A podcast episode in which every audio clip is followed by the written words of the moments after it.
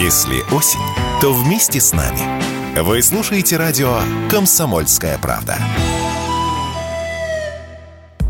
Отходы и вторсырье уже сейчас можно купить в интернет-магазине, почти как на Wildberries или Озоне. Стеклобой тарный микс. Отходы полимерные крупнофракционная крошка из резины. Такие лоты можно увидеть на странице электронной торговой площадки российского экологического оператора, он же РЭО. Производители продают здесь с молотка свое вторсырье, а переработчики его скупают, а затем производят новую продукцию. Довольно большой бизнес. И вот сейчас РЭО объявил о запуске нового направления. Принимать на перепродажу они начнут еще и пищевые отходы неживотного происхождения, те, что не требуют ветеринарной экспертизы. О том, что с ними будут делать и кто захочет их покупать, Радио КП рассказал пиар-директор РЭО Дмитрий Бойко. В ближайшее время, то есть в течение квартала, будет доработан модуль, в рамках которого торговые сети смогут продавать в том числе и органику. Хлеб, фрукты, овощи и снеки и прочие продукты с истекшим сроком годности. Дело в том, что там использовать их э, каким-то другим способом невозможно. Понятно, что никто не собирается их продавать потребителю. И речь идет о том, что эту органику можно э, переработать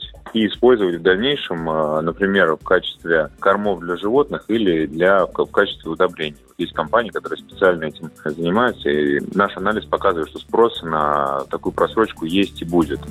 Одна из крупнейших российских торговых сетей уже объявила, что намерена продавать свою просрочку через торговую площадку Рео. Предполагается, что проект сможет здорово помочь окружающей среде, ну или как минимум ограничить наносимый ей ущерб. Слово пиар-директору российского экологического оператора Дмитрию Бойко.